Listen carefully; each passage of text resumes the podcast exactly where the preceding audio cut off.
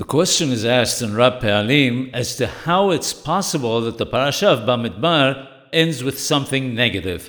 The last pasuk is "Velo yabohu lirod kebala hakodesh wamethu," and they shall not come to see the covering of the holy things, lest they die. And the Ramazal says that one may not end on a bad note. Indeed, this is not the only place which ends on an unfavorable note. The parasha of Lech Lecha ends with "And Terach died in Haran," and other parashiyot also have negative endings. He answers, however, that this is not considered to be ending on a bad note. The reason is that after the Hazan reads the verse, the one who is called to the Torah reads the final blessing. The final blessing is what is considered to be the end of the reading and not the verse at the end of the parasha.